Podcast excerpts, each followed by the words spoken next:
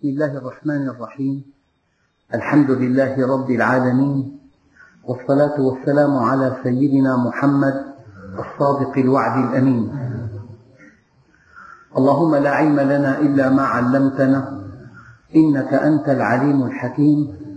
اللهم علمنا ما ينفعنا وانفعنا بما علمتنا وزدنا علما وأرنا الحق حقا وارزقنا اتباعه. وأرنا الباطل باطلا وارزقنا اجتنابه واجعلنا ممن يستمعون القول فيتبعون أحسنه وأدخلنا برحمتك في عبادك الصالحين.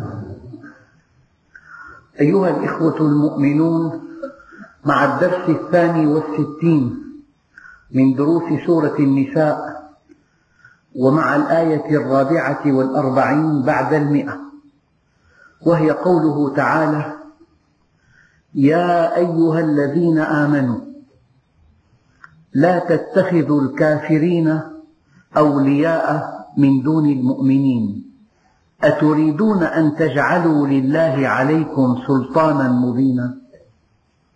ولعل هذه الآية هي ألزم آية للمسلمين اليوم أن ينتهوا عن هذا النهي الإلهي. فالمؤمن حينما يتخذ الكافر وليا. معنى يتخذه وليا أن يعظمه ويحبه وينصره ويطيعه. يعظمه ويحبه وينصره ويتبعه.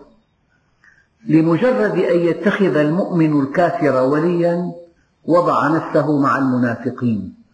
لأن في النفاق كفر والمنافق يلتقي مع الكافر. له ظاهر إسلامي وله باطن كافر. فالمنافق يتخذ الكافر وليا لأن هناك قواسم مشتركة بين المنافق والكافر. أما المؤمن إذا اتخذ الكافر وليا معنى ذلك أنه وضع نفسه في خندق المنافقين. ولو لم يكن هذا واقعا أو يمكن أن يقع لما نهى الله عنه. وتكاد مشكلات العالم الإسلامي تنبع من هذه المواقف أن نوالي كافرا على مؤمن أن نعين كافرا على مسلم أن نتعاون مع الكفر على أهل الإيمان. وهذا والعياذ بالله من نواقض الإيمان. هناك أشياء تضعف الإيمان لكن هناك أشياء تنقض الإيمان. فمن نواقض الإيمان أن توالي كافرا ضد مسلم أن تعين كافرا ضد مسلم أن تحب كافرا وتبغض مسلما. بل إن من لوازم الإيمان أن تحب المؤمن ولو فرضا نالك منه أذى. وأن تبغض الكافر ولو فرضا نالك منه خير. بل إن من بعض الأدعية المأثورة عن النبي صلى الله عليه وسلم أنه كان يقول اللهم لا تجعل لي خيرا على يد كافر. لئلا يميل القلب إليه. لأنه من هوي الكفرة حشر معهم ولا ينفعه عمله شيئا. وكنت أقول المسلم إذا أعان كافرا على مسلم. مثله كمنديل لا قيمة له. تمسح به أقدر عملية ثم يلقى في المهملات. إذا أعان مسلم كافرا. ينبغي أن توالي المؤمنين ولو كانوا ضعفاء. وينبغي أن تتبرأ من الكفار ولو كانوا أقوياء. أيها الإخوة موضوع الولاء والبراء من أسس الدين. لا تكون مؤمنا إلا إذا واليت المؤمنين. ولا تكون مؤمنا إلا إذا تبرأت من الكافرين. أما أن يهوى الإنسان الكفار وأن يكون معهم وأن يؤمن بأفكارهم وأن يعظم قيمهم وأن يهتدي بإرشاداتهم وأن يقلدهم في أنماط حياتهم ثم هو يصلي ويصوم ويدعي أنه مسلم فهذا مما ينقض إيمانه مما ينقض إيمانه. لأنك لو واليت كافرا إن ماله حرام وإن علاقاته علاقات شائنة لا يحلل ولا يحرم. ولا قيمة للقيم عنده. فلذلك حينما يحب المسلم كافرا حينما يعينه حينما ينصره حينما يأتمر بأمره حينما ينتهي عما عنه ينهى إذا هو مثله. لذلك يقول الله عز وجل يا أيها الذين آمنوا لا تتولوا قوما غضب الله عليهم. ومن يتولهم منكم فإنه منهم. من نواقض الإيمان مما يلغي إيمانك في قلبك أن توالي كافرا. فكيف إذا أعنته على مسلم؟ فكيف إذا أعنته على قتل مسلم؟ ومن يقتل مؤمنا متعمدا فجزاؤه جهنم خالدا فيها أبدا. وغضب الله عليه. ما بعتقد أن في القرآن الكريم كله آية فيها وعيد كهذا الوعيد. أليس الذي يجري في العالم الإسلامي موالاة للكافرين على بعض المسلمين؟ يا أيها الذين آمنوا لا تتخذوا الكافرين أولياء من دون المؤمنين. لكن الذي يحصل أن كل إنسان في خصائص. هذه الخصائص من صنع عقيدته وقيمه وسلوكه. فحينما تكون العقيدة فاسدة وحينما يكون السلوك منحرفا وحينما تكون القيم مهزوزة فهذه النقاط والخصائص تلتقي مع نقاط وخصائص أهل الكفر. تأتي المودة من نقاط اللقاء دائما. فالإنسان إذا هوي الكفرة إذا هوي إنسان ماله حرام أو هوي إنسانا يبني مجده على أنقاض الناس أو هوي إنسانا يبني أمنه على خوفهم أو هوي إنسانا يبني غناه على فقرهم أو هوي إنسانا يبني حياته على موتهم أو هوي إنسانا يبني عزه على ذلهم أن تهوى مثل هذا الإنسان فأنت مثله. أن ترضى عن فعل هذا الإنسان فأنت مشترك معه في الإثم. لأنه من أقر بمعصية غابت عنه كان كمن شهدها. ومن رضي بمعصية غابت عنه كان كمن شهدها أيضا. فقضية الإنكار وعدم الإنكار قضية متعلقة بالدين. فآية واضحة قطعية الدلالة صريحة بينة يا أيها الذين آمنوا لا تتخذوا الكافرين أولياء من دون المؤمنين.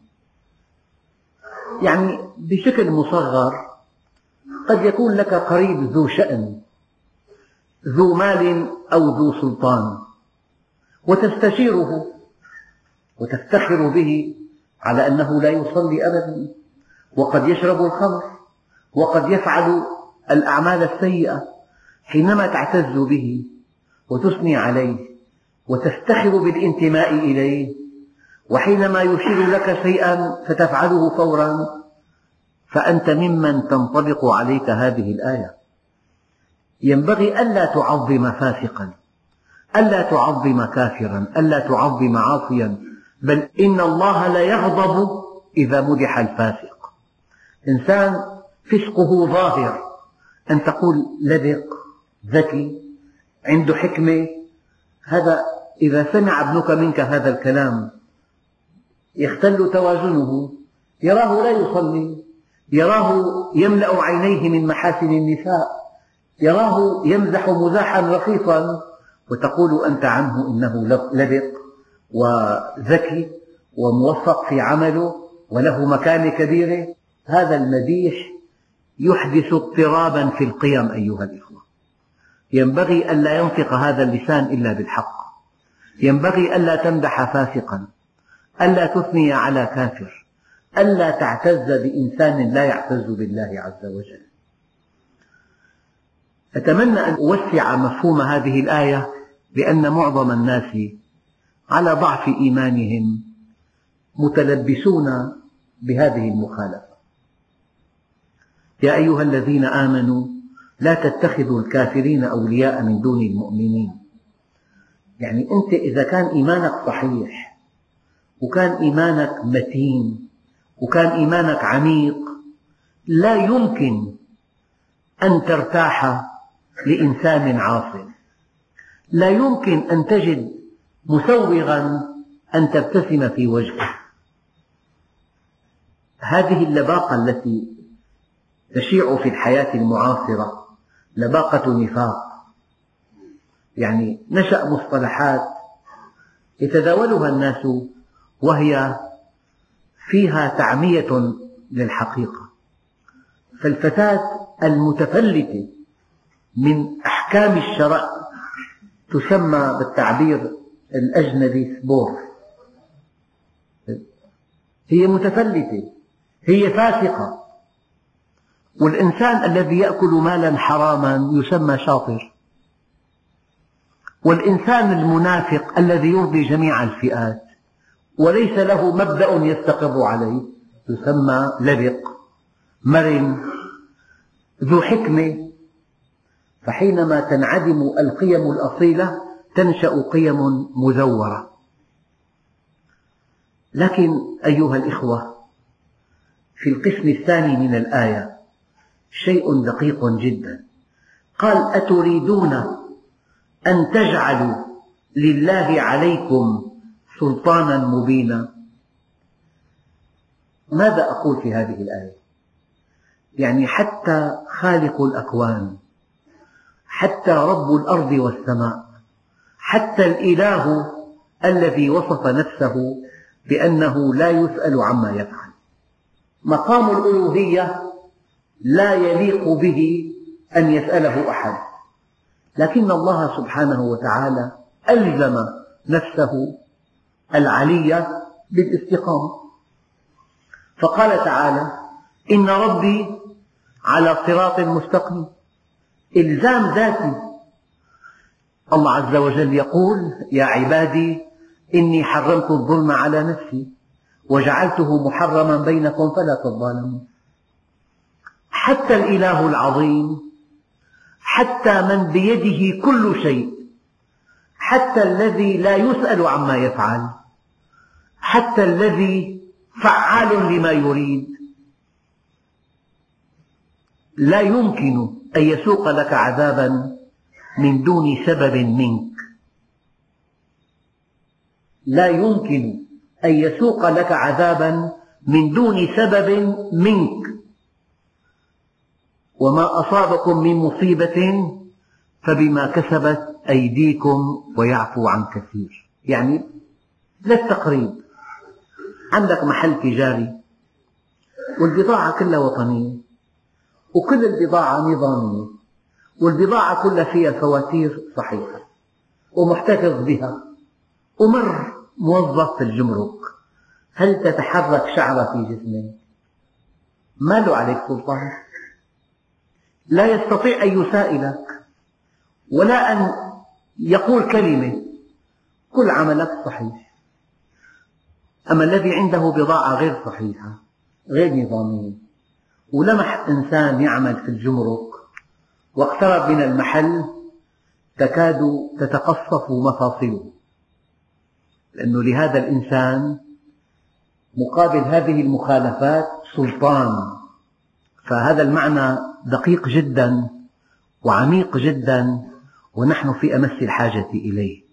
أنت حينما تستقيم على أمر الله أنت حينما تنام لم تؤذي في نهارك أحد ولم تسئ إلى أحد ولم تعتدي على أحد. خالق الأرض والسماء لأن عدله مطلق ولأن رحمته لا حدود لها. ليس له عليك سلطان. يعني ما في سبب من قبلك يعاقبك بدليل قول الله عز وجل وهل نجازي إلا الكفور؟ هل نجازي إلا الكفور؟ يعني أيعقل يا عبادي أن أعاقب إنسان مستقيم؟ هذا المعنى جاء في السنة أيضا. قال النبي عليه الصلاة والسلام يا معاذ ما حق الله على عباده فقال الله ورسوله أعلم. أعاد عليه السؤال ثانية وثالثة إلى أن قال النبي عليه الصلاة والسلام يا معاذ حق الله على عباده أن يعبدوه وأن لا يشركوا به شيئا. ثم سأله مرة ثانية يا معاذ ما حق العباد على الله إذا هم عبدوه؟ قال الله ورسوله أعلم. أعاد عليه السؤال ثانية وثالثة ثم أجاب عليه الصلاة والسلام. والآن دققوا في الإجابة. يا معاذ حق العباد على الله إذا هم عبدوه ألا يعذبهم ما في حجة؟ يعني أنت تصور أي أب جاء ابنه من المدرسة معه جلاؤه الأولي وثيابه نظيفة وأخلاقه حسنة ويخدم أمه وإخوته. هل يوجد على وجه الأرض أب يضرب هذا الإبن؟ ما في سبب. ما في عقاب إلا بسبب. ما يفعل الله بعذابكم إن شكرتم وآمنتم؟ من أجل أن تطمئنوا. قضية الأمن مهمة جدا. قضية الأمن نعمة من أعظم النعم. جعلها الله خاصة بالمؤمنين. قال فأي الفريقين أحق بالأمن إن كنتم تعلمون الذين آمنوا ولم يلبسوا إيمانهم بظلم. أولئك لهم الأمن لهم الأمن وحدهم يعني. لو قال أولئك الأمن لهم ولغيرهم أما أولئك لهم الأمن وحدهم. من أجل أن تكون مطمئنا أنت حينما تعقد صلحا مع الله وحينما تخطب وده وحينما تستقيم على أمره وحينما لا تؤذي أحدا من خلقه حينما لا تكذب بل تصدق لا تخون بل تخلص فالله عز وجل يطمئنك أنت في مظلة الله عز وجل وفي رعايته. لذلك في القرآن الكريم آيات لطيفة جدا. قال وهو معكم أينما كنتم. هذه لكل الخلق. معكم بعلمه مع الكافر مع الفاسق مع القاتل مع المجرم بعلمه. لكن هذه معية عامة بينما المعية الخاصة إن الله مع المؤمنين أي معهم بالتوفيق والنصر والحفظ والهداية. إن الله مع المتقين إن الله مع الصادقين. إن الله مع الذين آمنوا وعملوا الصالحات فهذه معية خاصة. وإذا كان الله معك فمن عليك. والله الذي لا إله إلا هو. في بقلب المؤمن الصادق المستقيم. من الأمن ما لو وزع على أهل بلد لكفاه. لو يعلم الملوك ما نحن عليه كما قال بعض العارفين بالله لقاتلونا عليها بالسيوف. الله موجود. الله فعال. فعال لما يريد. أمرنا بيد الله لا بيد أعدائنا. سلامتنا وسعادتنا بيد الله. والله مطلع على أعمالنا وعلى نوايانا وعلى خواطرنا وعلى سرائرنا وعلى بواطننا وعلى خلوتنا وعلى جلوتنا. فلذلك أيها الإخوة المؤمن يتميز بميزة لا تعدلها أموال الدنيا أنه ينام ناعم البال ينام مطمئنا بل إن الله عز وجل أمر النبي عليه الصلاة والسلام أن يتحدى الكفار قل لهم لن يصيبنا إلا ما كتب الله لنا لن يصيبنا إلا ما كتب الله لنا. أنت مع من؟ يعني أحيانا إنسان جندي بجيش قوي جدا يشعر أن كل هذا الجيش يحميه وأن كل هذه القوة الجبارة تصونه وتدافع عنه هذا إحساس ناتج من قوة جيش والإنسان حينما يهم أن يؤذي جندي ينتمي إلى جيش قوي قد يكون متبصر تماما لأنه المضاعفات خطيرة جدا وأنت حينما تكون جنديا لله وحينما تكون في معية الله وحينما تكون تحت مظلة الله وحينما تكون مع الله معية خاصة يدافع عنك وينصرك ويلهمك الصواب. والله البارحة حدثني أخ قصة أن كيدا عظيما أريد بإنسان وضع في بيته قطعة حشيش. وجاء من يشي به أنه مدمن مخدرات. وجيء بالضابطة واقتحمت البيت وفتشته عن آخره ثم في نهاية المطاف عثرت على قطعة الحشيش. ودخل السجن. كل شيء يدل على أنه يحوز هذا الحشيش. القاضي ساعة النطق بالحكم. رأى وجه هذا الإنسان. ليس وجه إنسان مدمن مخدرات. فأطلق سراحه وأبطل التهمة كلها. الله عز وجل معه خيارات لا تنتهي. أحيانا يلقي في قلب الناس محبتك أحيانا يلقي في قلب الناس هيبتك أحيانا يسوق لك حادثا مؤسفا يكون سبب نجاتك. ولا تهنوا ولا تحزنوا وأنتم الأعلون إن كنتم مؤمنين. يجب أن تعتقد اعتقادا صارما أن الله لا يتخلى عنك. وأن عملك عند الله محفوظ. وأن استقامتك عند الله مثمنة. وأن الذي تفعله تقربا إلى الله عز وجل لن يضيع عليك بل إن قوله تعالى فمن يعمل مثقال ذرة خيرا يره ومن يعمل مثقال ذرة شرا يره. وأن الدنيا مزرعة الآخرة. أيها الإخوة الكرام أتريدون أن تجعلوا لله عليكم سلطانا مبينا؟ يعني الخالق العظيم من بيده كل شيء من بيده الأمراض الوبيلة من بيده الحوادث المدمرة من بيده الزلازل من بيده البراكين من بيده الصواعق من بيده الصواريخ من بيده الألغام من بيده كل شيء. لا يصيب إنسانا إلا بما يستحق وإلا بما فعله هو بنفسه لأن الله عز وجل لا يمكن أن يسوق شرا في نظر الناس بلا سبب من الناس. وما أصابكم من مصيبة فبما كسبت أيديكم ويعفو عن كثير. أولما أصابتكم مصيبة قد أصبتم مثليها قلتم أن هذا قل هو من عند أنفسكم. لذلك هذا الذي ادعى أمام عمر رضي الله عنه أن الله قدر عليه شرب الخمر قال أقيموا عليه الحد مرتين مرة لأنه شرب الخمر ومرة لأنه افترى على الله. قال ويحك يا هذا إن قضاء الله عز وجل لم يخرجك من الاختيار إلى الاضطرار.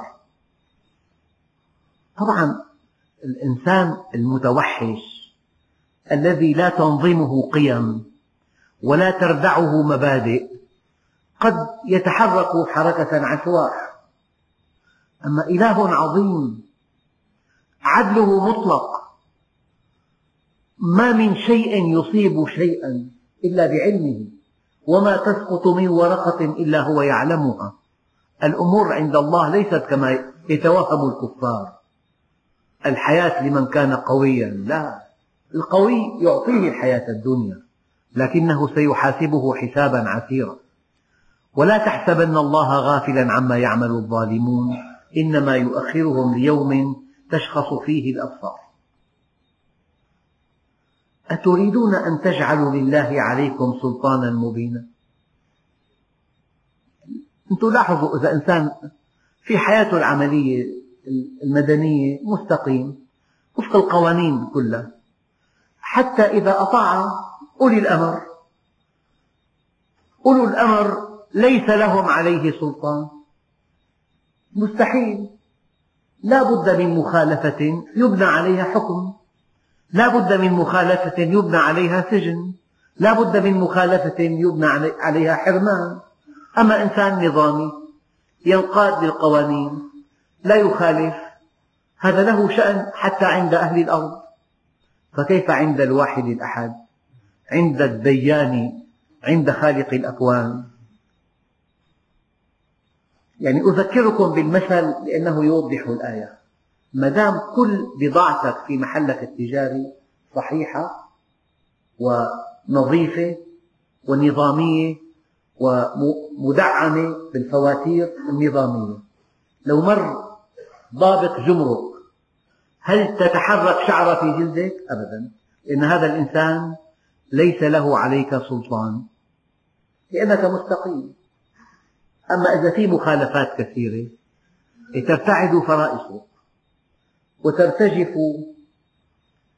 أعضاؤك ويخاف قلبك لأن هذا الإنسان له عليك سلطان. إيه، هذا مقام الألوهية مقام عظيم. ومع أن الله عز وجل جل في علاه يقول لك هو عن ذاته ليس لي عليك سلطان يا عبدي إذا أطعتني. معنى دقيق. يا عبدي إذا أطعتني ليس لي عليك سلطان. لذلك لما فسر المفسرون قوله تعالى ربنا باعد بين أسفارنا. يعني بلاد اليمن كانت بلاد خصيبة جدا. وأحيانا تركب مركبة تمشي مئات كيلومترات بلاد كلها خضراء كلها أبنية كلها مرافق. تقول البناء متصل. البناء متصل في أماكن خصبة وجميلة. الطريق كله مرافق وبيوت بيوت فخمة وفنادق. ومحلات للبيع تقول يا أخي العمار متصل فهؤلاء في اليمن قالوا ربنا باعد بين أسفارنا.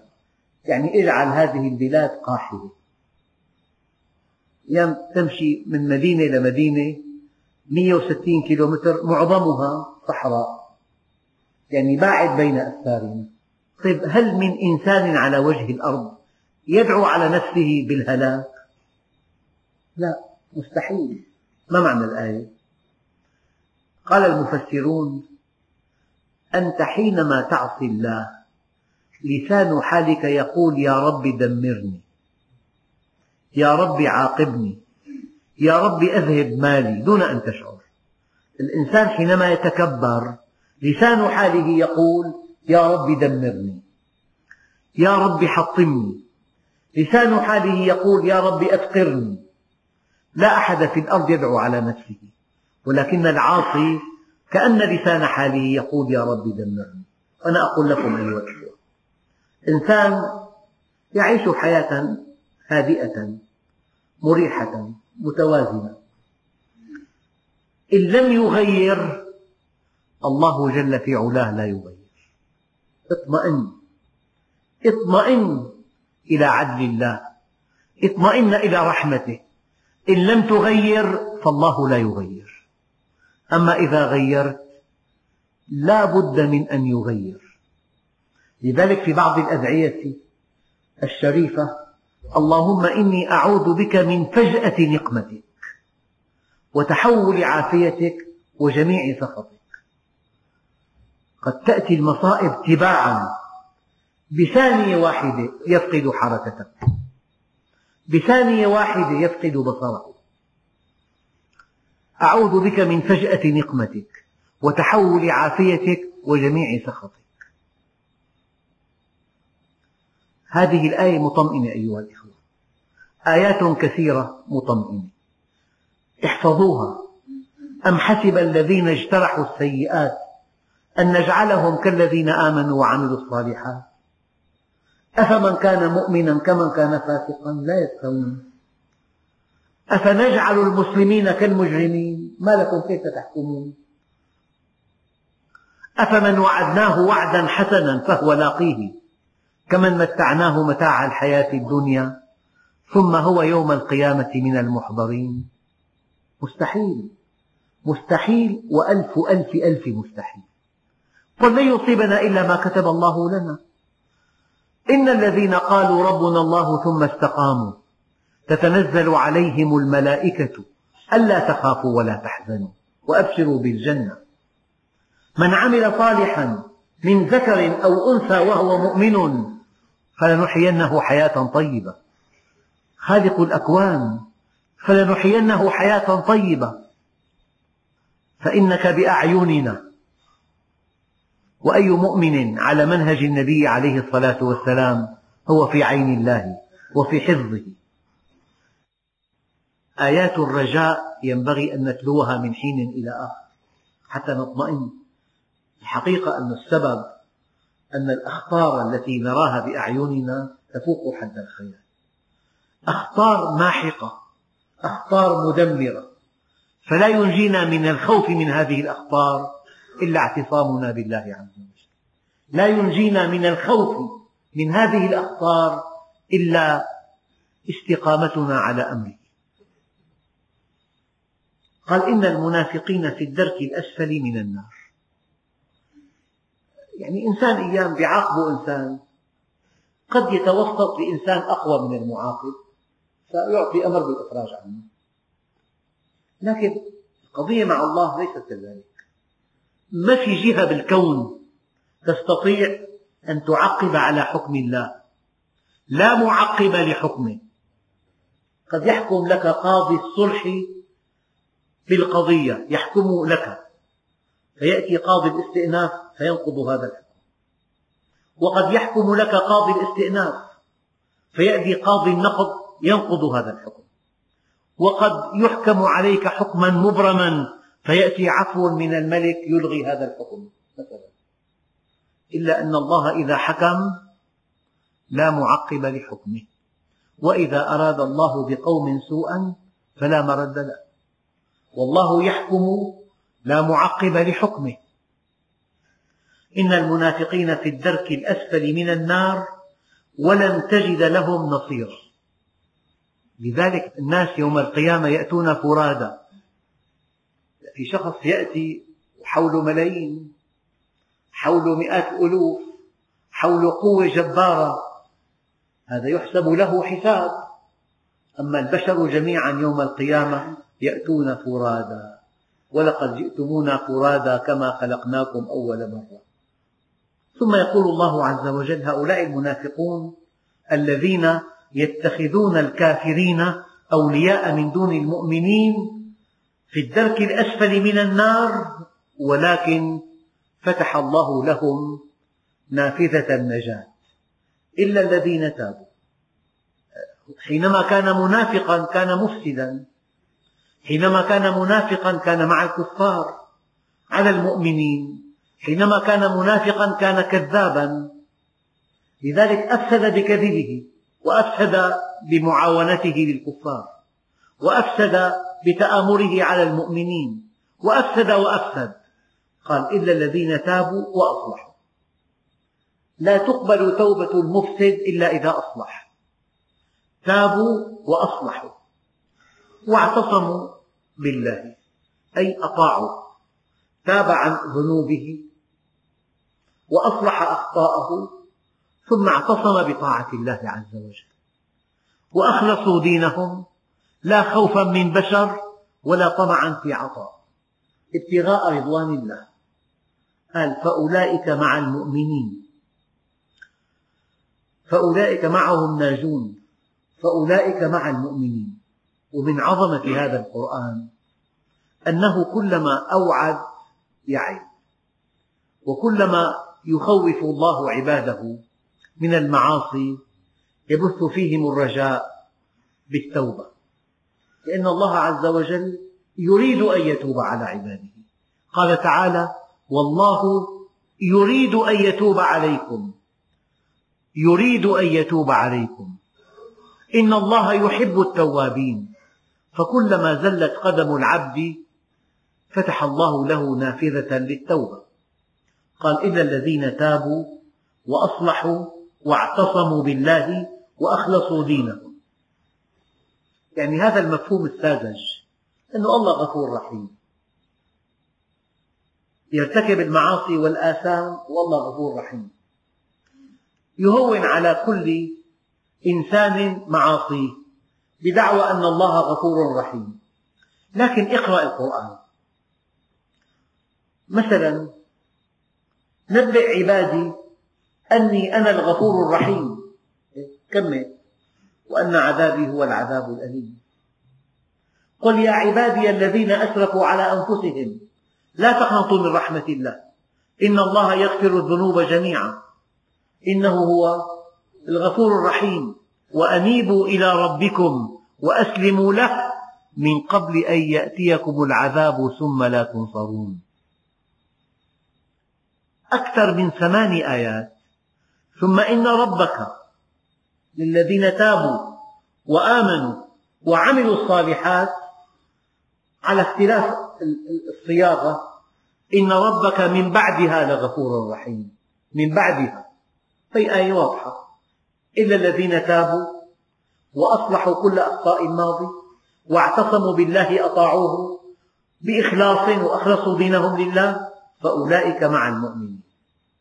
يعني توبة بلا عمل توبة بلا امتناع توبة بلا ثمن توبة بلا عزيمة توبة بلا إصلاح توبة بلا إيمان توبة بلا استقامة لا قيمة لها إطلاقا.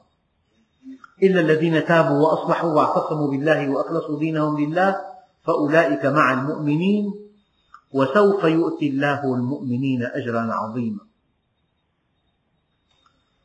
أيها الإخوة ثم يقول الله عز وجل ما يفعل الله بعذابكم إن شكرتم وآمنتم. حقيقة الآية دقيقة جدا. لأن علة وجودنا أن نؤمن به وأن نسعد بقربه.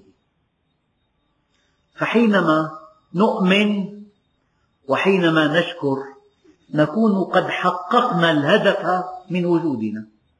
إذا عندئذ تنتهي المعالجة. يعني مثلا لو أن طبيبا أقر باستئصال كلية واقفة عن العمل. هذا قرار حكيم. قبل إجراء العملية صور الكلية التي ينبغي أن يستأصلها فإذا بها تعمل بانتظام. هل يستأصلها؟ مستحيل.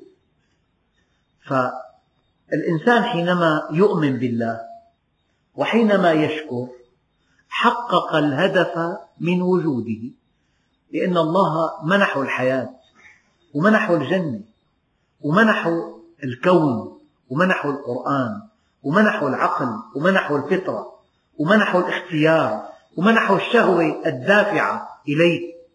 فهذا كله عطاء. فأنت حينما تؤمن بالمعطي وحينما تشكر المعطي على عطائه تكون قد حققت الهدف الأكبر من وجودك. إذا عندئذ تنتهي المعالجة. ما يفعل الله بعذابكم إن شكرتم وآمنتم. بل إن هذا الكون مسخر مرتين. مسخر تسخير تعريف ومسخر تسخير تكريم. لو أن صديقا لك أهداك هاتفا بالغ الفوائد. أولا أهداه لك هدية. ثم إنك دهشت بخصائصه التي من تصميمه. فأنت حيال هذا الهاتف مثلا عندك شعوران. شعور التعظيم لهذا الإنجاز ثم شعور الامتنان لأنه قدم لك هدية. فيجب أن تعلم علم اليقين أن كل شيء في الكون أن كل شيء في الكون مسخر لك أيها الإنسان. تسخير تعريف من أجل أن تعرف الله من خلاله وتسخير تكريم من أجل أن تحبه على عطائه. فأنت حينما تؤمن بوجود الله وبكماله وبوحدانيته وحينما تشكر نعمة الإيجاد ونعمة الإمداد ونعمة الهدى والرشاد تكون قد حققت الهدف من وجودك عندئذ هل هناك من مبرر للمعالجة والمصائب؟ قال تعالى ما يفعل الله بعذابكم إن شكرتم وآمنتم وكان الله شاكرا عليما. المخلوق أحيانا ينتفع بتعذيب إنسان يعذبه ليأخذ ماله يعذبه ليأخذ زوجته مثلا. فالإنسان أحيانا ينتفع بتعذيب إنسان آخر. لكن خالق الأكوان. لو أن عباده جميعا كانوا على أتقى قلب رجل واحد منهم ما زاد في ملكه شيئا. ولو أنهم كانوا على أفجر قلب رجل واحد منهم ما نقص في ملكه شيئا. فيا أيها الإخوة الكرام هذه آيات مطمئنة. ما يفعل الله بعذابكم؟ إن شكرتم وآمنتم. آمن واشكر وتنتهي المعالجة والآية واضحة. والحمد لله رب العالمين.